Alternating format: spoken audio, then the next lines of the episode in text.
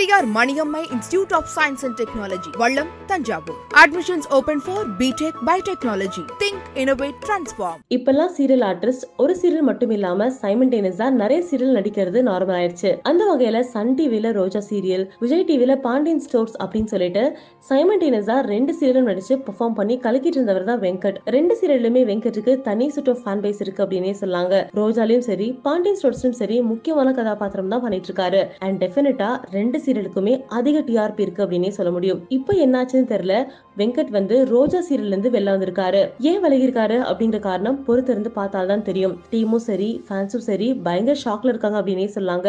ரோஜா சீரியல்ல வெங்கட்ட நீங்க எவ்வளவு மிஸ் பண்ணுவீங்க அப்படிங்கறத மறக்காம கமெண்ட்ல பதிவு பண்ணுங்க. இப்ப ரீசெண்ட் டைம்ஸ்ல சீரியல் ஆர்டிஸ்ட் சீரியல்ல இருந்து வெளில வர்றது அதுக்கப்புறம் ரீப்ளேஸ் ஆகுறது அப்படிங்கிறது ரொம்ப சாதாரணமா போயிடுச்சு உங்க கருத்துக்களை மறக்காம கமெண்ட்ல பதிவு பண்ணுங்க.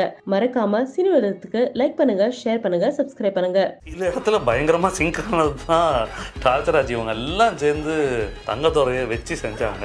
யாரா நீங்க? மலை முழுகிங்களா? எப்பவும் சொல்ல இன்டர்வியூஸில் சொல்கிற மாதிரி தான் எனக்கு Yuvan has become my address